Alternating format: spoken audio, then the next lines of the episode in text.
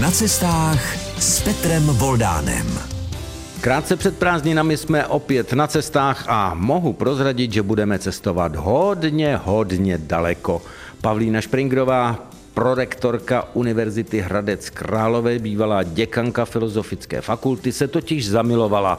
A zamilovala se do země, do které se musí cestovat docela dlouho, do Bolívie. Ostatně možná i celá Latinská Amerika je její slabá stránka. Říkám to správně? Ano, je to přesně tak, jak říkáte. Láska na první pohled? Je to láska, která trvá od roku 1999, kdy jsem poprvé vyrazila jako batůžkářka s mými kamarády právě do Bolívie, do Chile a e, do Peru. Tenkrát jsme ještě neuměli pořádně, nebo neuměla jsem eh, ten správný jazyk, španělštinu, takže když jsem se vracela z té první cesty, tak jsem si řekla, tak teď se musím naučit ten správný jazyk, eh, španělštinu a musím se vrátit, abych si s těmi lidmi taky pořádně popovídala. O čem, jak se cestuje do Latinské Ameriky, ale nejenom o Latinské Americe, protože také se budeme pohybovat v blízkém okolí Hradce Králové a nejenom tam. Budeme také trošku lyžovat, možná trošku plavat po vodě. Prostě zůstaňte s námi, pořád na cestách, další jeho vydání krátce před prázdninami začíná. Dozněla první písnička, možná, že jste v ní našli nějaké latinsko-americké rytmy. To proto, že mým hostem u mikrofonu pořadu na cestách je dnes Pavlína Špringrová, prorektorka Univerzity Hradec Králové, ale hlavně velká cestovatelka. My už jsme naznačili, lépe řečeno prozradili, že to bude Latinská Amerika, kam se dnes budeme hodně a hodně vracet.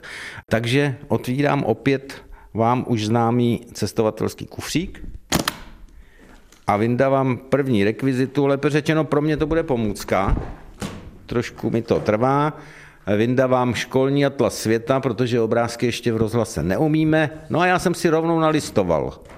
Latinská Amerika. A když tady čtu ty země, no tak je tam Kolumbie, Ekvádor, Venezuela a tak dále, ale bude tam i ta vaše Bolívie. Jak to, že se člověk zamiluje do tak vzdálené země? Byla to vaše první cesta do ciziny? Byla to moje první velká cesta do ciziny, byla to moje první cesta takové toho batuškářského stylu, kdy jedete, hledáte levné hotely, ad hoc řešíte eh, svoji vlastní mobilitu a těšíte se, co přinese den, protože mnohdy opravdu netušíte, kam dojedete a co se bude dít. Takže eh, bylo to obrovské dobrodružství a musím říct, že je to dobrodružství, které můj život skutečně velmi ovlivnilo a přiznám se, že když jezdím do té Latinské Ameriky nebo konkrétně do Bolívie v těch posledních letech, tak musím říct, že se ty podmínky pro ty batuškáře docela změnily a ta země už vypadá trošku jinak. To si dovedu představit, ale stejně, pořád mě vrtá hlavou. To se člověk jen tak rozhodne, vezme si tu mapu a píchne si prstem na tom globu do jednoho místa, anebo jak to přijde, že jste nezamířila tím prstem třeba do Skandinávie, nebo do Afriky, nebo do Ázie, kam se často teďka jezdí. Proč zrovna ta Bolívie? Bylo to trošku náhodné rozhodnutí, na druhou stranu bylo to rozhodnutí, které souvisí s tím, co se mi líbí. To znamená, já mám ráda hory, mám ráda, řekla bych, takové ty původní domorodé kultury, ty mě vždycky zajímaly. Četla jsem k tomu v době dospívání spoustu knížek, takže to byly motivace, které se určitě propsali do toho finálního rozhodnutí. No a když seženete dobré a levné letenky, tak už je rozhodnuto. No, stejně bych se možná rozhodl jinak, i když třeba Dva divoši byla také moje oblíbená četba. Vyráběl jsem si jakési indiánské mokasíny z odřezků tehdy ne kůže, ale koženky a vyřezávali jsme něco, co jsme považovali za to temy a podobně. Stříleli jsme i luky a šípy. Moje teta, která tehdy pracovala na očním, tak z toho byla zděšená vždycky, když jsme eh, tyhle ty indiánské propriety vzali do ruky, ale Možná, že to může souviset ještě s jednou věcí. Já vám zkusím napovědět, sahnu znovu do kufříku a vydám něco, co vás možná rozesměje. Já mám totiž v ruce žalud a ten je spojený s dubem a je možné, že člověk, který má tak trošku zakotvení také v dubině, Což si myslím, že je pro především posluchače Českého rozhlasu z Hradce Králové a okolí místo známé. Souvisí ta příroda a trošku ta osada a ten odkaz k minulosti a k přírodě také s tou destinací, anebo se pletu?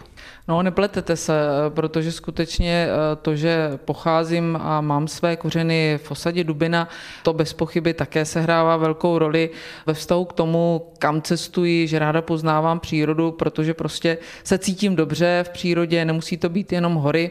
Když to jsou zelené stromy, tak se cítím jako doma, ať už jsem na Dubině u nás ve Svinarech, anebo ať už jsem třeba v Amazonii, takže určitě s tím žaludem a s těmi duby jste se perfektně trefil. Takže nemluvím jenom s bývalou děkankou Univerzity Hradec Králové, v současné době prorektorkou, ale možná i budoucí třeba šerifkou?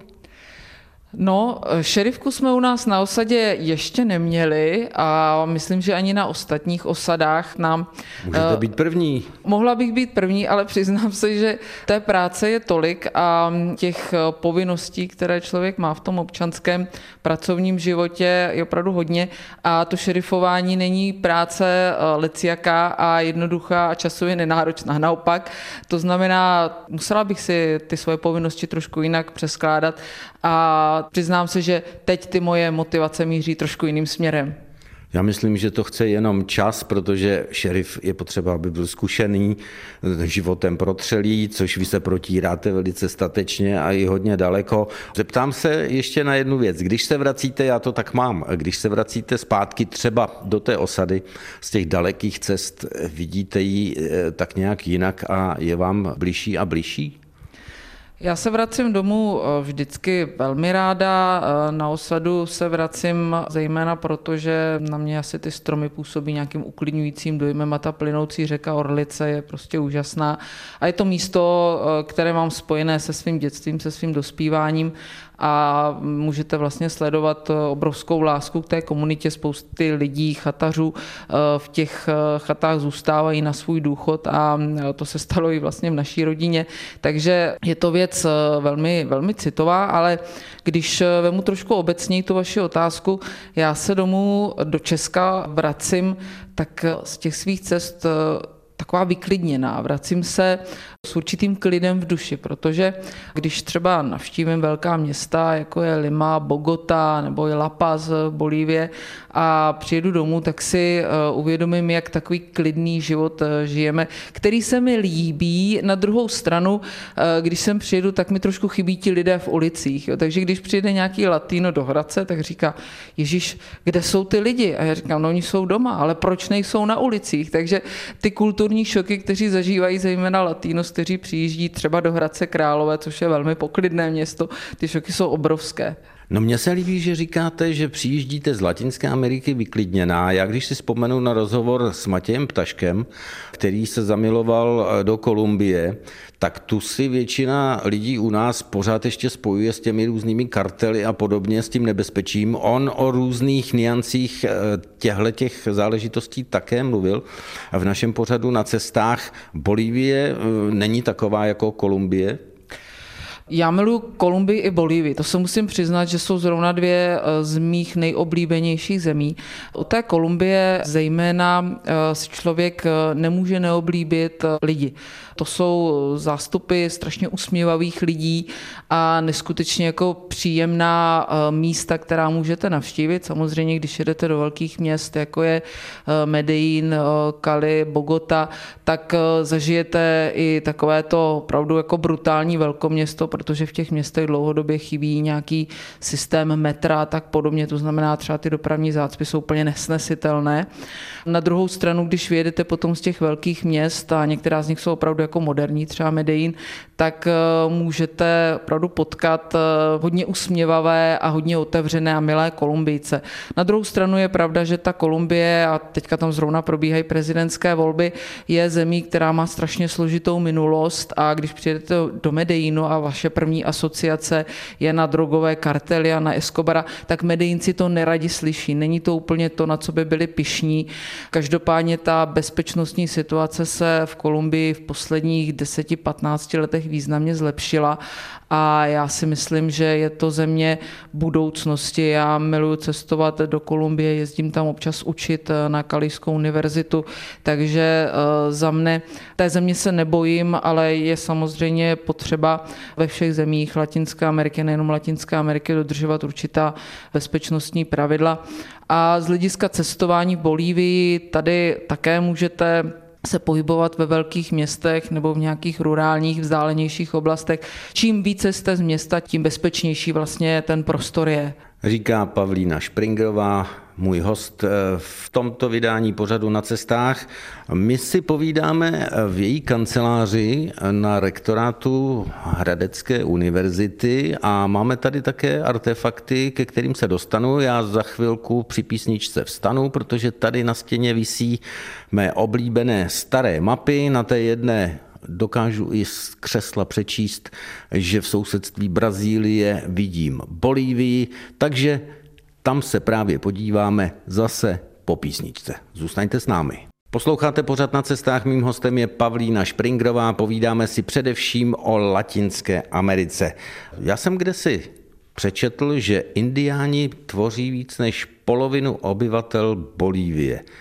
Pojďme si popsat toho bolívijského indiána. Já si to představuju, nikdy jsem nebyl ani v Jižní Americe, ani v Latinské Americe, ale já si představuju podle filmů zase, jako možná i posluchači našeho pořadu na vlnách Českého rozhlasu, muže nebo ženy v kloboucích, jsou tam nějaké oděvy typu eh, přikrývka, nebo dohnal bych to až daleko možná kobereček, pestré barvy. Vyveďte mě z omilu, anebo mi to potvrďte. Tak eh, určitě to nejsou takoví ti indiáni typu Vinetu, kteří by jezdili eh, na koni, ale jsou to často indiáni, kteří, když se budete pohybovat eh, po té náhorní plošině Altipláno, budou jezdit třeba na starých javách 250. To je báječné, k tomu se vraťme, ale když říkáte, budeme se pohybovat, pojďme se také pohnout. No. Pohneme se k té mapě a ukažte mi tady schválně pro zajímavost, kde se pohybují na té náhorní tak. prošině. tady, tady zhruba v té oblasti, eh, řekněme, jihozápadní Bolívie. Tady je ta náhorní plošina, která je zhruba v té nadmorské výšce 4000 metrů nad mořem. No už to samo o sobě je docela kruté eh, žít v takové výšce, protože my se do takových výšek většinou připravujeme a dostávají se tam spíš eh, vysokohorští turisté nebo horolezci. Pokud si berete k našemu pořadu kruce někteří mapu nebo atlas a hledáte, o čem si teď s Pavlínou Springrovou povídáme, tak se zaměřte do kouta eh, poblíž hranic Chile Argentína. No a teď pojďme říci, kde to máte v té Bolívii nejraději. No, je to složité a trochu se mi to vyvíjelo, ale právě tady v tom pásu těch hor, eh, kde najdeme La Paz, eh, najdeme zde Potosí, kudy se táhnou Andy, tak tam žije většina toho domorodého obyvatelstva typicky a tady právě třeba ten eh, bývalý prezident Evo Morales měl obrovskou i voličskou podporu. Nicméně v posledních letech se děje i to, že ti domorodci začali cestovat a migrovat migrovat do těch východních částí, to znamená dneska i v Santa Cruz de la Sierra, což je vlastně je nejvíce pulzující a největší město Bolívie, tak i zde už dneska najdeme domorodou populaci, ačkoliv pro tu východní Bolívii, která je obrovská, nebo severovýchodní Bolívii, která je obrovská a jde vlastně až od té uh, brazilské hranice severní až vlastně po tu argentinskou, je to takový půl měsíc, tak uh, to je Bolívie, která v určitých uh, místech ani jako nečítá příliš eh, početnou populaci, až tady na Santa Cruz de la Sierra. A je to ale nesmírně rozsáhlá část Bolívie, která je hodně pokrytá Amazonii. No a právě sem začíná i migrovat to obyvatelstvo ze západu. A já jsem měla možnost před pár lety projet i tuhle v úzovkách prázdnější část, třeba severovýchodní Bolívie, eh, kde se hodně musíte pohybovat i na lodích, dostáváte se k brazilské hranici a tam fakt jako turisti nejsou, protože turisti jsou na té západní části a byl to pro mě velký zážitek, protože tam jsme si připadali s mojí kolegyní, se kterou jsme tam cestovali fakt jako ty gringos nebo gringas eh, úplně osamělé a, bylo to tam úplně skvělé. A zkusili jste i ty javy? Když jste je nakousla? Protože já mám hrozně rád české stopy v cizině. Tak, můj děda měl javu 250, takže já jsem ji znala ještě jako tady z Česka eh, se sajtkou, kde jezdila babička. Co si pamatuju, když jsem byla velmi malá, na druhou stranu je pravdou, že československá značka je značka kvality v Bolívii, takže když jsme se pohybovali na tom altiplánu a viděla jsem toho bolívijského domorodce na té javě, oni tomu říkají chawa, a on se mě ptal, odkud si, já jsem říkala z České republiky, tak chvilku zapátral, pak říká Československo, říká mám chawu, říkám ukaž, takže prostě perfektně to jezdí, nejsou to takové ty čínské napodobeniny, tak... A jsou to jenom motorky? Nejsou to jenom motorky. Když se podíváme tady úplně dolů na jih, tak tady najdeme oblast Tupizy, Tarichy, Viazonu a to je oblast, která je zemědělská a pěstuje se tady víno. Málo kdo zná bolívijské. Všichni známe čilské, argentínské víno, skvělé, plné slunce. Ale Co ta Bolívie? No ale kdo zná víno z Bolívie? Málo kdo a já ho doporučuju. Skvělý. To je báječné. No. To je něco podobného, jako když jsme objevili, že také Velšané pálí visku a že je vynikající a že je skoro stejně dobrá, já pro mě úplně stejně dobrá, jako třeba irská nebo jo. skotská. Ale já ještě dopovím ten příběh, protože když jsem se pohybovala tady v té Tariše, tak eh, jsem seděla na náměstí a tam také nejezdí mnoho turistů a chtěla jsem vyrazit na eh, takovou poznávací malou cestu eh, k vinicím. Zjistila jsem, že přeci jenom ta bolívijská vinařská kultura není příliš, řekněme, rozvinutá, protože nejstarší vinice nebo vinařství, myslím, že Kolberg to je, řekněme, že oslavilo přednedávnem nějakých 70, možná 75 let své existence existence, že tam ta tradice není tak velká. To je mladičké. Je mladičké, je mladičké.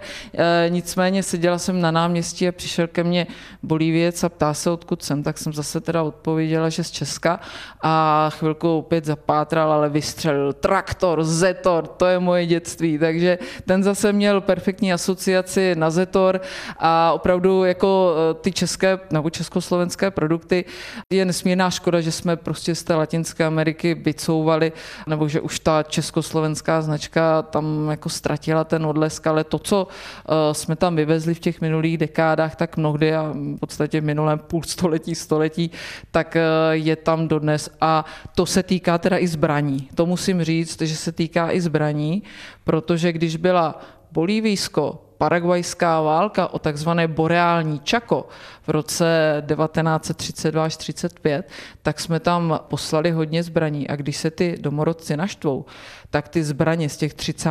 let 20. století opravdu vytáhnou a začnou s nimi pochodovat. Říká, jak vidíte, velice dobře obeznámená z Bolíví Pavlína Špringrová, host dnešního vydání pořadu na cestách. Když slyšíte ale Kolumbie nebo Brazílie, mě to nedá. Já mám před sebou Teď jste to slyšeli, šálek s kávou, tak možná i na tu dojde. Zůstaňte s námi, jste v pořadu na cestách na vlnách Českého rozhlasu.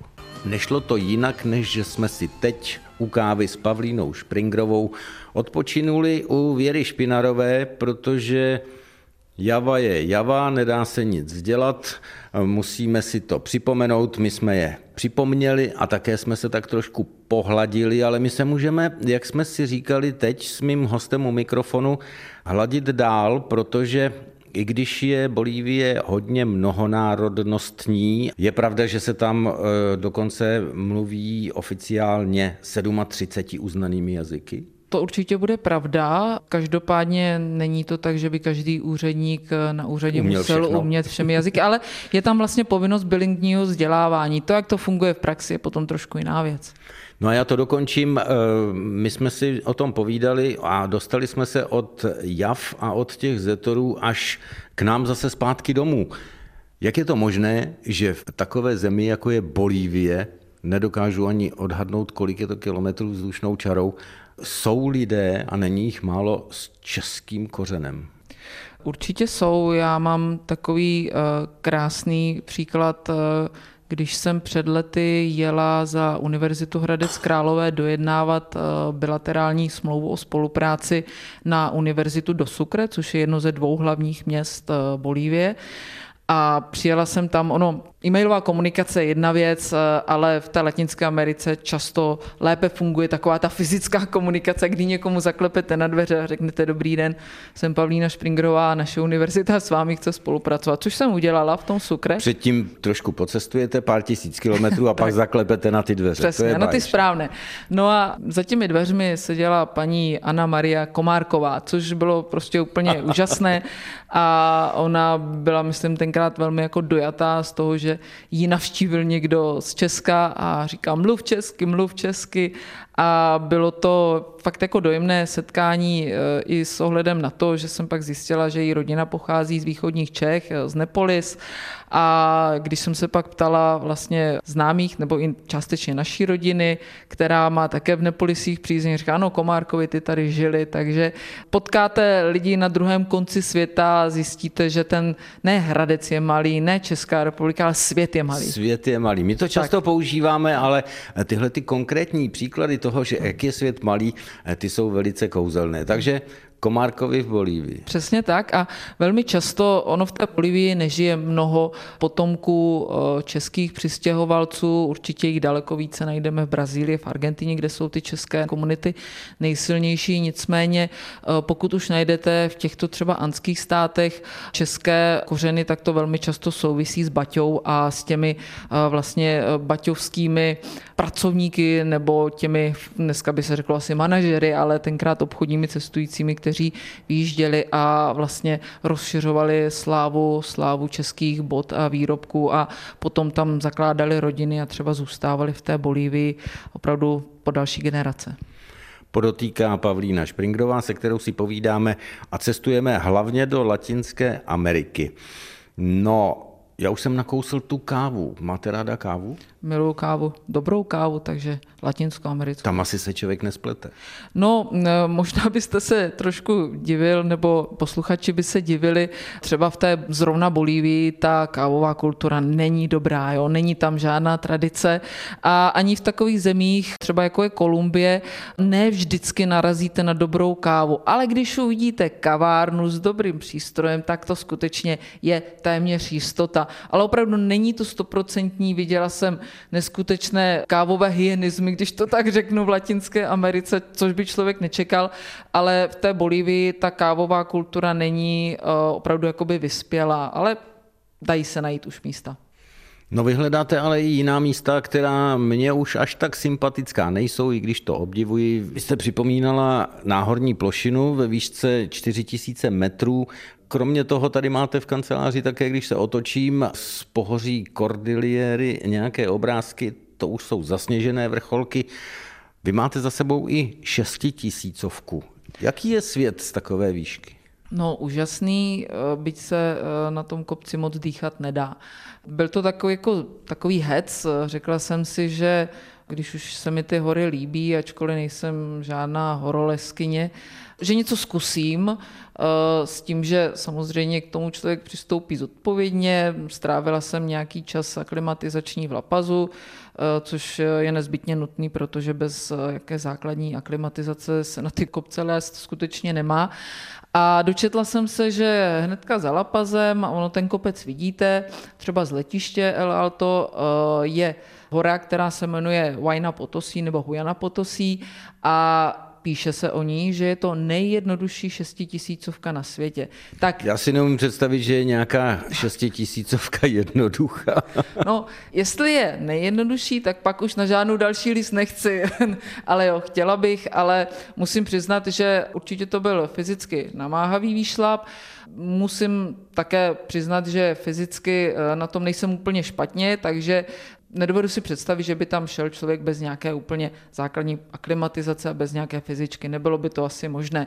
Na druhou stranu eh, dostanete cepín, dostanete mačky a, a to, i když je to poprvé v životě, eh, o půl jedné vás vyženou ven ze spacáku a začnete šlapat. Je dobré si teda trochu osvojit tu techniku a řekněme, ty dovednosti ale eh, nakonec se to povedlo. Šla jsem eh, s jedním bolívijským průvodcem, který byl takový jako maličký. Eh, člověk je s ním spojen provazem, lanem a říkala jsem si, tak jestli mě to uklouzne, tak pojedem štandopédu až, až do Lapazu spolu, protože on byl tak jako drobný, že nemohl úplně jako podle mého názoru ustát nějaké moje uklouznutí. Na druhou stranu nic se nestalo, nic špatného a někdy o půl sedmé, v sedm ráno jsme byli na vrcholu té šestitisícovky na Potosi a ten svět, ten svět byl krásný a ten lapas pod náma v noci byl fantastický, nezapomenutelný životní zážitek. Posloucháte pořád na cestách. Pavlína Špringrová zmínila, že na tom není, nebo řekl bych spíš přiznala,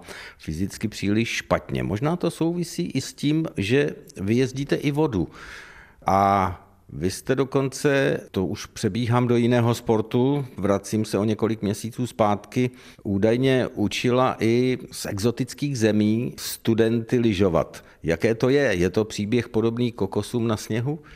Tak eh, je to vždycky den, na který se velmi těším, když nám přijíždějí studenti a díky tomu, že my máme velmi intenzivní spolupráci na Univerzitě Hradec Králové s latinskoamerickými a africkými univerzitami, tak k nám přijíždí na naše fakulty téměř stovka studentů právě z Afriky a z Latinské Ameriky. A protože se pro ně snažíme vymýšlet eh, nejrůznější aktivity, tak eh, jednou z nich je i jednodenní výjezd a exkurze lyžařská a teď v posledních letech eh, jezdíme eh, do Orlických hor, což je tady za rohem a tam je na takovém plácku se snažíme naučit nějaké základy lyžování, takže když k nám přijedou Kapverděni, Ghaňani, přijedou Bolívíci, Venezuela, Nikaragujci, často to jsou eh, studenti, studentky, kteří vidí poprvé v životě nejenom sníh, ale samozřejmě také lyže, takže pak vlastně já si na nich zakouším to, co na svých dětech, kdy ty děti obou omlouváte, pomáháte jim do lyžáku a tak dále, jenže těm lidem je třeba 25 a neváží, neváží těch pár kilo jako ty děcka. A nemáte dost rukou, abyste to pochytala. Přesně, přes, přesně tak, takže když s nima zkoušíte plužit pozadu, držet jim špičky, tak je to úplně něco jiného, než když to děcko uh, váží těch pár kilo, ale tyhle studenti už jsou prostě dospělí lidé, tak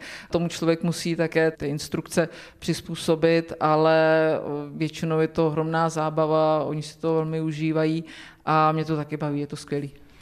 Když cestujete, cestujete také s lyžemi někam si zajezdit? Já miluji lyžování, já jsem dokonce závodně lyžovala, tak jsem se účastnila ještě posledního mistrovství Československa.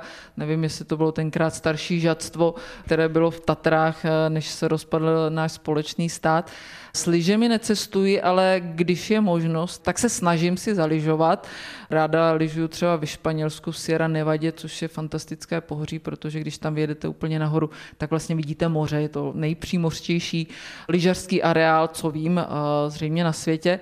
Co se týká Latinské Ameriky, tak eh, svého času, ale ono už je to nějakých 15 let, tam fungovala nejvýše položená sjezdovka na světě, eh, což je právě kousek tady od té Vajna Potosí. Eh, byla to takzvaná sjezdovka na hoře Čakaltaja, kdy ten hořejšek eh, toho vleku, který myslím přivezli tenkrát z Itálie, byl někde v nadmořské výšce kolem 4,5 tisíc metrů nad mořem. Jo. Takže to je lyžování pro velké fajnšmekry.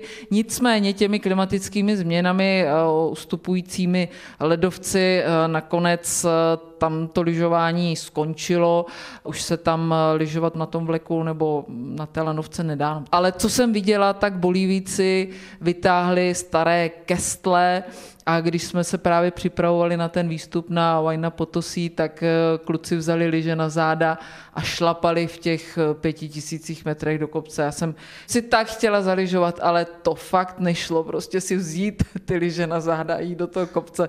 Takže to jsem musela uželit, takže lyžování Bolívii mi chybí ještě. No, Sami slyšíte během našeho povídání na vlnách Českého rozhlasu, že Pavlína Špringrova má ráda extrémy a zkouší všechno, co se dá, pokud možno v extrémních podmínkách a mě to nedá, protože mám ještě nějakou rekvizitu v kufříku, než ji vyndám a přijde její čas se zeptat, vám stačí ten den 24 eh, hodin, nebo jak to děláte, že vám stačí? Protože na to, co už jsme si řekli, já bych potřeboval eh, občas víc než těch 24. mně nestačí právě těch 24 hodin eh, zrovna. Eh, Vy máte nějaký jiný den? Máte, půjčte mi pár hodin. někdy, někdy člověk musí mít i takový ten latinskoamerický den, eh, kdy si třeba odpočne, udělá si nějakou tu siestu, ale přímě řečeno, když už si uděláte siestu, tak o to víc musíte pracovat do nočních hodin, takže, takže ne, i ten můj den má 24 hodin, ale občas si říkám, že by to přifouknutí hodinové bylo více než vhodné. Na druhou stranu chápu to tak, že prostě všechno musíte za ten den stihnout, jak se dá a v co nejlepší kvalitě. Ten život takhle běží, ty povinnosti jsou samozřejmě někdy takové tlačící na člověka. Na druhou stranu jsem schopná si to zorganizovat tak, aby zbyl čas i právě na tyhle věci, které souvisí s přírodou, s cestováním, se sportováním, protože bez toho ten život není dobrý. No a my jsme prakticky ve finále. Já vyndám poslední rekvizitu. Povídalo by se s Pavlínou Špringrovou velice dobře a, a dlouho. A teď se usmála, protože nemáme obrázky, ale možná na fotografii na webových stránkách v textu, který přidáme k tomu našemu povídání, tak eh, uvidíte, co mám teď v ruce. Je to titěrné, mrňavé, ale mohli by na to zabírat třeba i velké ryby. Je to tak? Určitě mohly, byť ty největší, které jsem ve svém životě eh, chytila, byly spíš na těžko než na lehko, protože vy máte v ruce splávek eh, klasický na, na lehko. Sami slyšíte na těžko, na lehko, tady mluví opravdu rybářský odborník a ne já, like, který vzal do ruky skoro nábožně ten splávek. Takže jaká byla ta největší ryba? Roztahnu hodně ruce? Eh, no, tak tou rybářskou mírou samozřejmě obrovská, jo, sotva stačí roztažené ruce, ale byl to asi úhoř, který když se natáhne, tak je docela dlouhý. tak to jo. Na druhou stranu, vy tady máte splávek, ale já vím eh, velmi dobře, že se dá chytat eh, dobře i bez splávku a zase se vrátím do Latinské Ameriky, protože mou oblíbenou aktivitou, když jedeme do oblasti Amazonie, je chytání piraní, anebo prostě jakýchkoliv ryb, které se pověsí na toho vězí maso a na ten háček. Takže když pojedete do Amazonie, tak stačí nějaká pytlačka s háčkem, koupit si eh, kousek hovězího masa, už máte o zábavu postaráno, protože ty piraně, to vám prostě cuká v ruce celá ta pytlačka a eh, musí člověk umět zaseknout, ale je to neskutečně zábavný, eh, člověk zapomený na ty zžírající komáry okolo. No, nádherné cestování do Latinské Ameriky. Ještě mi povězte, protože mm, já jsem říkal, že to je pro nás možná trochu tajemná a neznámá země, ale některým posluchačům pořadu na cestách možná trošku víc vyskočí, když řekneme třeba jezero Titicacá. Jezero, které, jak jsem si přečetl, je údajně nejvýše položené splavné jezero, patří k těm některým unikátům Bolívie, mezi které patří i to, že má Bolívie dvě hlavní města v úvozovkách. Jaké to jezero je? Je to jezero obrovské. Je to jezero, které leží na hranicích mezi Peru a Bolívie. Eh, je to jezero, které eh, má relativně nízkou průměrnou teplotu té vody, přesto se tam dá vykoupat, zkusili jsme se vykoupat. Zároveň je to jezero, které bohužel dneska trpí i spoustou nepříjemných důsledků, které souvisí se zarůstáním, které souvisí, řekla bych, s velkým nepořádkem, který se dostává do toho jezera. A je to samozřejmě jezero, které je hodně zatíženo také turismem, jo, protože je to velmi známé místo, to znamená, eh, spousta turistů jezdí na ty plovoucí ostrovy, jezdí na Isla de Sol nebo na taky. Je tam řada ostrovů, nejenom těch plovoucích, ale i těch pevných, které se v uvozovkách nepohybují, byť ani ty plovoucí se tak nepohybují. Takže je to za mě eh, místo opravdu jako posvátné pro ty domorodé kultury, protože mají s tím spojenou svoji mytologii. Na druhou stranu eh, sleduju tím, že na to místo jezdím už mnoho let, jak eh, trpí pod eh, tíhou toho pravdu už dneska masového turismu. My jsme bohužel ve finále. Mohli bychom si povídat dál s Pavlínou Špringrovou a já už poprosím na závěr o jedno číslo. Kolikrát jste byla v Bolívii? Tak já jsem se obávala, že se na to zeptáte, protože já to nevím. Ale myslím si, že třeba mezi 15 a 20, třeba 18krát bych si typla. Nádhera. Taková láska a tak vzdálená, kterou mimochodem využívá i Královéhradecká univerzita, protože Pavlína Špringrová jako prorektorka a bývalá děkanka se stará o to, aby ty kontakty univerzitní sahaly až tak daleko, jako je Latinská Amerika. Tak to je opravdu zajímavá záležitost. Moc krát vám děkuji za ty zážitky. Také moc krát děkuji a přeju krásný den. Já přeju příjemné další cestování a vám, vážení posluchači, protože přichází to pravé cestovatelské léto, vám přeje příjemné cestování Petr Voldán.